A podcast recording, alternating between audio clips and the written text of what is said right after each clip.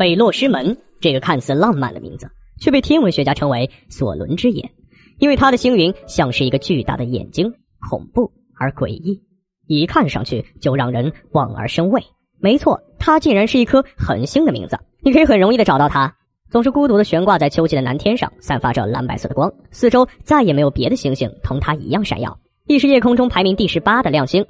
坐落在太阳系外的北落师门已知有一颗半星，距离地球大约二十五光年。二零一三年九月十二日，NASA 确认，经过三十六年的飞行，一九七七年发射的旅行者一号已经离开太阳系，成为首个离开太阳系的人造物体。一九九零年二月十四日，已经达到太阳系边缘的旅行者一号回望地球，拍摄了这张著名照片——暗淡蓝点，那颗几乎不可见的小光点就是地球。北落师门 B 的天空中不仅有北落师门三星系统，其实在宇宙中并不罕见，通常由一个双星系统加上第三颗恒星组成。这对双星彼此间的距离较近，而它们和第三颗恒星的距离一般较远。行星如果围绕第三颗恒星运行，那么它们间的距离一般不会远太多。也就是说，它和那对双星的距离会比较远。因为距离恒星如此的遥远，所以拥有三颗太阳的北落师门 B 依然非常寒冷，所在区域温度与海王星相似。而在浩瀚繁星中，让北落师门 B 显得与众不同的，不是名字，不是三星系统，而是它在天文学术界里死而复生的故事，从而被科学家们取了一个吓人的绰号。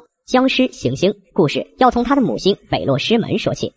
这颗恒星的周围有一大片主要由冰块、尘埃以及石块组成的岩屑盘，还有一条边界鲜明的碎片环。它们组成的画面就像邪恶的索伦之眼。二零零四年和二零零六年的哈勃望远镜观测中发现了北落师门 B。让科学家们疑惑的是，这个椭圆形的碎片环并没有以恒星为中心，而且有一个比预期更明显的内侧边界。于是，二零零五年时，科学家们做出了推测。这片岩屑盘里应该已经诞生了一颗行星，正是这颗行星的引力作用扰动了那条碎片环。二零零八年，NASA 释出哈勃望远镜观测到的合成照片，天文学家们发现了北落师门 B，他们的推测似乎得到了证实。这个小小光点也成了第一颗在可见光波段被直接拍到的影像外的系外行星。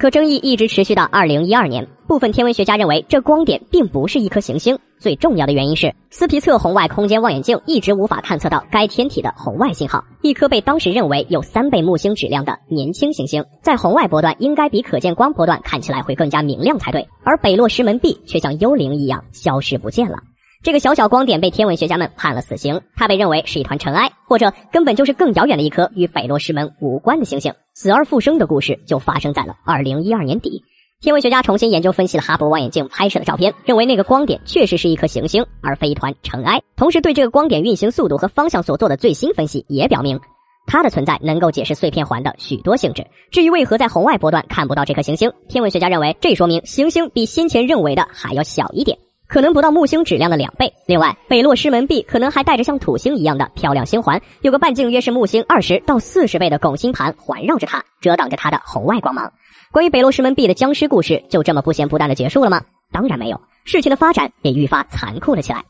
记得北落师门恒星周围那条清晰可见的碎片环吗？根据科学家对这个怪异星系的最新观测，它比之前预想的要宽得多。而北落石门壁不寻常的椭圆轨道，使它在长达两千年的绕转时间中，很有可能毁灭性的穿越这条巨大的碎片环。在科学家们的推算和预测下，这意味着，如果北落石门壁的轨道与碎片环位于同一平面，那么大约在二零三二年前后，它将穿越该碎片环时被尘埃和冰密集轰炸，这会导致北落石门壁在红外光下亮度明显增加。我们可以观测到这场可怕的灾祸。残骸的撞击将会产生一场巨大的末日袭击，类似于1994年彗星撞击木星时的景象。彗星碎片的撞击在木星上留下四个直径几万公里的深坑，而释放的总能量为二战时美军投放在广岛的原子弹能量的十亿倍。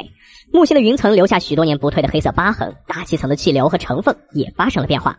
反之，如果北落石门壁的碎片环并不位于同一平面，那么随着它离恒星越来越远。将逐渐变得更加暗淡。之后的一千多年间，我们可能再也无法寻找到它的踪迹。对科学家们来说，北落师门是个极其特殊的系统，因为它可以让我们看到太阳系四十亿年前的样子。行星体系在建立，彗星带在形成，行星可能正在捕获或失去它们的卫星。北落师门的碎片环与我们太阳系边缘的柯伊伯带相似。天文学家们将持续监测北落师门 B 几十年，为的就是目睹行星进入碎片环的情形。到底是壮烈的破坏直至毁灭，还是像幽灵一样悄无声息的消失？无论怎样，关于这颗遥远的、神秘的北落师门 B 的故事，只有等到二零三二年后才能继续了。